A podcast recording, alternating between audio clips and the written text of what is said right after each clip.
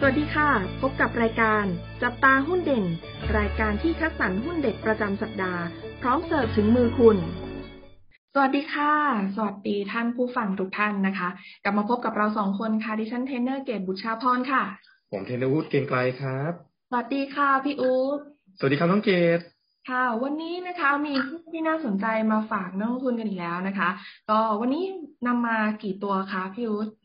ก็วันนี้นี่คือนำมาสามตัวสามกลุ่มกันเลยทีเดียวนะครับ เดี๋ยวเราค่ะเปิดตัวเลยนะครับ ก็เดี๋ยวมาเริ่มตัวแรกตัวอะไรครับน้องเกดค่ะ ตัวแรกนะคะจะอยู่ในกลุ่มบริการนะคะ สื่อและสิ่งพิมพ์ค่ะ นั่นก็คือบริษัท Major Cineplex Group จำกัดมหาชนนะคะ ตัวอักษรย่อก็คือ M A J O R นะคะก็คือ Major นะคะ เป็นที่รู้จักกันดีนะคะ ต้องบอกว่า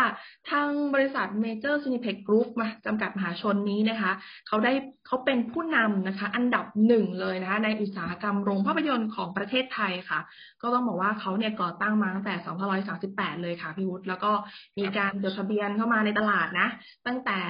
ปี 2545 นะคะเขามีธุรกิจหลักๆนะคะ ก็คือธุรกิจโรงภาพยนตร์นะคะ ธุรกิจโบว์ลิ่งคาราโอเกะและก็ลานสเก็ตน้ำแข็งนะคะ ยังมีส่วนอื่นด้วยนะคะ ก็คือธุรกิจให้บริการสื่อโฆษณานะคะ ธุรกิจพื้นที่ให้เช่าและบริการนะคะ แล้วก็ธุรกิจสื่อภาพยนตร์นะต้องบอกว่า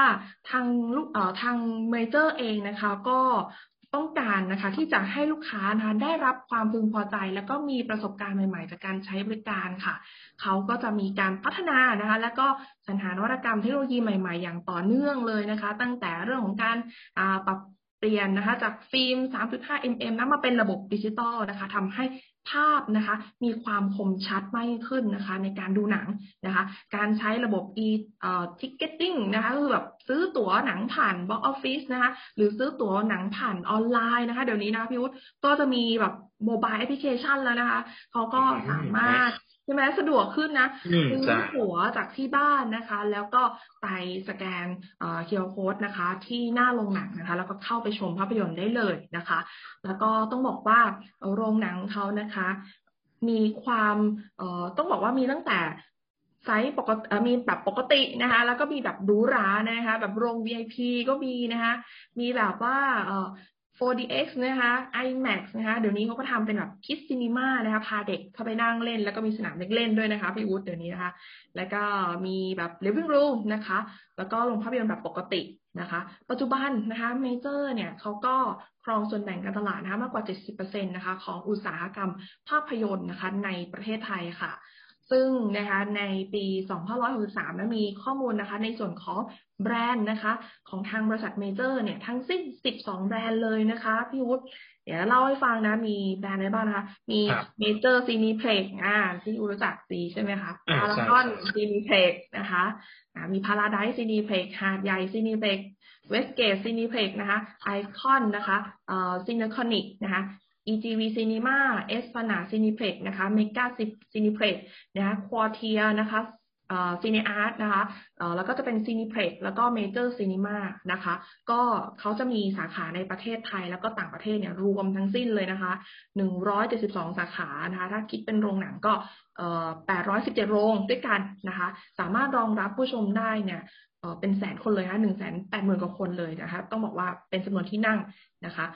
คืออันนี้เป็นภาพรวมของทางเมเจอร์ค่ะพี่วุฒิต้องบอกว่าตัวเมเจอร์เนี่ยแหมเรียกว่าเป็นโรงหนังที่อยู่กับคนไทยเนี่ยมา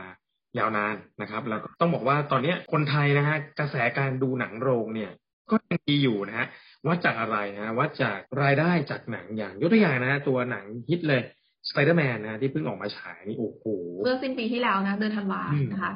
ดีมากเลยนะ ตัวนี้ดีมากนะครับ ก็ตัว รายได้สไปเดอร์แมนนะทำกำทำรายได้ไปกว่าสามร้อยล้านบาทนะครับผม ตัวนี้นะเราก็ทำให้ทางนักวิเคราะห์นะครับ ปรับประมาณการกำไรในปี 2022 นะครับ ของตัวเมเจอร์เนี่ยเพิ่มขึ้น 18%นะเป็น 866 ล้านบาทนะครับ เรียกว่าตรงนี้เป็นการสะท้อนนะฮะว่าตอนนี้รายได้จากการดูหนังนะฮะยังมีเพิ่มสูงขึ้นคนไทยยังชอบดูหนัง แล้วก็มีแนวโน้มที่กำไรในปีนี้ก็จะดีขึ้นด้วยนะครับ โดยที่ต้องบอกว่าเอ่อถ้าเราเทียบในไตรมาสที่ 4 ที่ผ่านมานะครับ ต้องบอกว่าเราเจอหนังทำเงินอย่างสไปเดอร์แมนไปแล้วนะครับ แต่พอมาในไตรมาสที่หนึ่งของปีนี้นะครับ ตัวรายได้นะฮะอาจจะดูน้อยลงไปบ้างนะครับ เพราะว่าตัวหนังทำเงินเนี่ยมีไม่ค่อยเยอะนะฮะที่จะมีดังๆเนี่ยก็อาจจะเป็นพวกแบทแมนอะไรพวกนี้นะครับแบทแมนค่ะใช่อาจจะมีรายได้ประมาณแปดสิบล้านบาทขึ้นไปนะฮะแต่ว่าก็ยังถือว่าน้อยอยู่นะถ้าเทียบกับสไปเดอร์แมนเนี่ยซึ่งปาเข้าไปหลัก หลายร้อยอะนะฮะแต่อย่างไรก็ตามนะครับ ในไตรมาสที่สองของปีนี้ครับ เป็นที่น่าจับตานะ เพราะว่าน่าจะมีหนังทำเงินเนี่ยที่เขาเรียกว่าบล็อกบัสเตอร์เนี่ยนะครับ หลายเรื่องอยู่นะฮะดังๆเลยเนี่ย น่าจะเป็น Doctor Strange นะน้องเกดรู้จักมาค่ายมาเวลใช่ไหมก็คิดว่า Doctor Strange เนี่ยก็จะน่าจะเป็นหนังทำเงินอีกเรื่องหนึ่งนะแต่ก็จะมาในประมาณไตรมาสที่สองของปีนี้นะครับผมนะฮะเพราะฉะนั้นตรงนี้นะฮะฤดูกาลต่างๆ เนี่ย หนังมันก็จะทยอยทยอยกันขึ้นมานะฮะก็เลยเชื่อได้ว่านะฮะราคาของ Major เนี่ยน่าจะปรับตัวสูงขึ้นนะฮะเพราะฉะนั้นทางนักวิเคราะห์นะจึงให้คำแนะนำซื้อนะโดยมีราคาเป้าหมายเนี่ย25 บาทนะครับ แถมตัว Major เนี่ยครับท่านผู้ฟังเขายังมีผลตอบแทนในส่วนที่เป็นเรื่องของอัตราการจ่ายเงินปันผลเนี่ยอยู่ระดับ 4%กว่าๆ มาโดยตลอดนะครับ เพราะฉะนั้นตัวนี้ก็เลยเป็นตัวที่น่าสนใจที่นำมาฝากกันตัวแรกนะฮะ ตัวที่สองเป็นตัวอะไรครับน้องเกดค่ะ ตัวที่สองนะคะก็เป็นกลุ่มกันบ้างนะคะ เป็นกลุ่มทรัพยากรนะคะ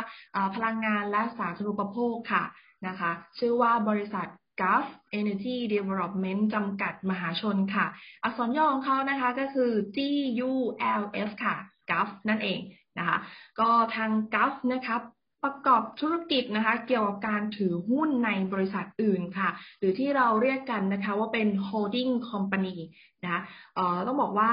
ทางกัฟนะคะดำเนินธุรกิจด้านพลังงานนะคะ ด้านโครงสร้างพื้นฐาน ซึ่งมีธุรกิจหลักๆเนี่ยอยู่ 5 กลุ่มด้วยกันค่ะ กลุ่มที่1นนะคะจะเป็นธุรกิจผลิตไฟฟ้านะคะ จากก๊าซธรรมชาติ ซึ่งครอบคลุมนะคะถึงการผลิตและจำหน่ายไฟฟ้าไอ้น้ำและน้ำเย็นนะคะ และก็ธุรกิจอื่นๆนะคะ ธุรกิจที่2นะคะก็คือธุรกิจพลังงานหมุนเวียนค่ะ และก็ธุรกิจที่3นะคะธุรกิจพลังงานน้ำ แล้วก็ธุรกิจที่ 4 ค่ะ ธุรกิจโครงสร้างพื้นฐานและสาธารณูปโภคนะคะ ธุรกิจที่ 5 ค่ะ ก็คือธุรกิจก๊าซค่ะทั้งกัฟนะคะได้มีการลงทุนนะคะมีการพัฒนานะคะก่อสร้างและดำเนินการโครงการลงไฟฟ้าเนี่ยในประเทศไทยนะคะผ่านบริษัทย่อยต่างๆนะคะผ่านบริษัทร่วมและก็กิจการร่วมค้านะคะต้องบอกว่าในข้อมูลช่วงเดือนธันวาคมปี 63เนี่ยโครงการลงไฟฟ้าของกลุ่มบริษัทเนี่ยที่ได้เปิดดำเนินการเชิงพาณิชย์แล้วนะคะ มีกำลังการผลิตนะของไฟฟ้าติดตั้งเนี่ยรวมนะคะ ประมาณ 6,400 เมกะวัตต์นะคะซึ่งที่เป็นกำลังการผลิตไฟฟ้านะคะติดตั้งตามสัดส่วนตามความเป็นเจ้าของของทางกัฟเองเนี่ยก็อยู่ที่ 2,958 เมกะวัตต์นะคะนอกจากนี้นะคะคือทางกัฟเองก็ยังดำเนินการนะคะพัฒนาแล้วก็ก่อสร้างโครงการพวกโรงไฟฟ้าเพิ่มเติมเรื่อยๆเลยนะคะซึ่งก็คาดว่านะจะทำให้กลุ่มบริษัทเนี่ยมีกำลังการผลิตนะคะของตัวไฟฟ้าเนี่ยติดตั้งรวมเพิ่มขึ้นอีก 8,000 กว่าเมกะวัตต์เลยนะคะ ซึ่งคิดเป็นกำลังการผลิตไฟฟ้าที่ติดตั้งตามสัดส่วนของบริษัทเองเนี่ยประมาณ 5,100 กว่าเมกะวัตต์นะคะ ทั้งนี้นะคะก็ยังมีในส่วนที่อยู่ระหว่างการก่อสร้างด้วยนะคะแล้วก็มีการเตรียมการก่อสร้างซึ่งอยู่ในระหว่างพัฒนาทั้งหมดเนี่ย ถ้าเกิดว่าเปิดดำเนินการเชิงพาณิชย์ภายในปี 2570 นะคะรวมกับโครงการโรงไฟฟ้าที่เปิดดำเนินการเชิงพาณิชย์ไปแล้วนะคะ กลุ่มบริษัทเนี่ยจะมีกำลังการผลิตนะคะรวมทั้งสิ้นนะอยู่ที่14,400 กว่าเมกะวัตต์เลยทีเดียวนะคะ ก็ถ้าคิดเป็นเจ้าของเขาเนี่ยก็คือประมาณ 8,000 กว่านะคะ8,087เมกะวัตต์นั่นเองค่ะคือบอกว่าหลักๆเนี่ยรายได้ของเขาจะมาในส่วนของโรงไฟฟ้าค่ะในส่วนของ Gulf นะคะ อันนี้จะเป็นข้อมูลโดยรวมของ Gulf Energy ค่ะคือต้องบอกว่า Gulf เนี่ยเขาเขาจะมีจุดเด่นเนี่ยในธุรกิจที่เกี่ยวกับพวก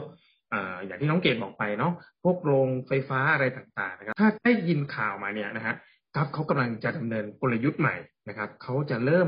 เปลี่ยนการทำธุรกิจของเขานะฮะเพราะตอนนี้เนี่ยกราฟเนี่ยนะฮะมีการประกาศนะฮะว่าจะทำข้อตกลงร่วมมือนะฮะกับ a d v a n c e นะครับ แล้วก็ร่วมกับตัวสิงเทลนะฮะจากสิงคโปร์เนี่ยนะในที่จะทำ Data Center ขึ้นมานะครับ ต้องบอกงี้ครับว่า Data Center เนี่ยเป็นอะไรที่เรียกว่าตอบโจทย์ ในอนาคตนะครับ เพราะว่าตอนนี้กราฟเนี่ยเขาจะย้ายเข้ามาในเชิงที่เป็น information technology นะฮะก็คือ IT นั่นแหละนะครับ เพื่อที่จะว่าเป็น next นะฮะเรียกว่า next gen หรือว่าเป็น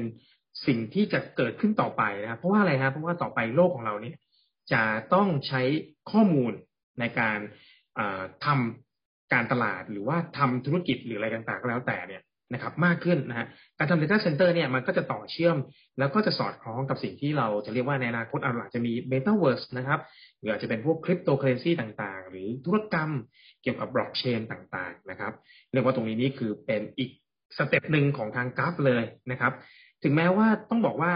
ไม่ได้เห็นผลในระยะสั้นนะ แต่มันเป็นพัฒนาการในระยะยาวและเป็นพัฒนาการในเชิงบวกนะครับ แล้วก็เป็นพื้นฐานที่ Gulf เนี่ย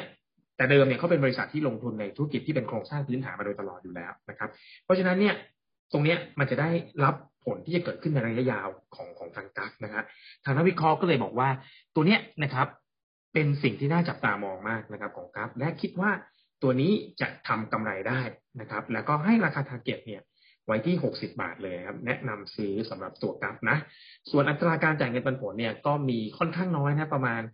เกือบเกือบหนึ่งเปอร์เซ็นต้นๆเท่านั้นเองนะครับ อันนี้ก็จะเป็นตัวที่สองนะครับ ตัวที่สามตัวอะไรครับน้องเกดค่ะ ตัวที่สามนะคะ ก็จะเป็นอีกกลุ่มอุตสาหกรรมหนึ่งนะคะ วันนี้เรามาสามหุ้นสามรสชาติเลยนะคะพิวุฒค่ะ ตัวที่สามค่ะอยู่ในกลุ่มอสังหาริมทรัพย์นะคะ และก่อสร้างค่ะ ก็เป็นพัฒนาสังหาริมทรัพย์ตัวหนึ่งนะคะ ชื่อว่าบริษัท WHA Corporation จำกัดมหาชนค่ะ อักษรย่อของเขานะคะก็คือ WHA นะคะ หรือบางทีเราเรียกย่อๆกันค่ะพิวุฒวานะคะ อะ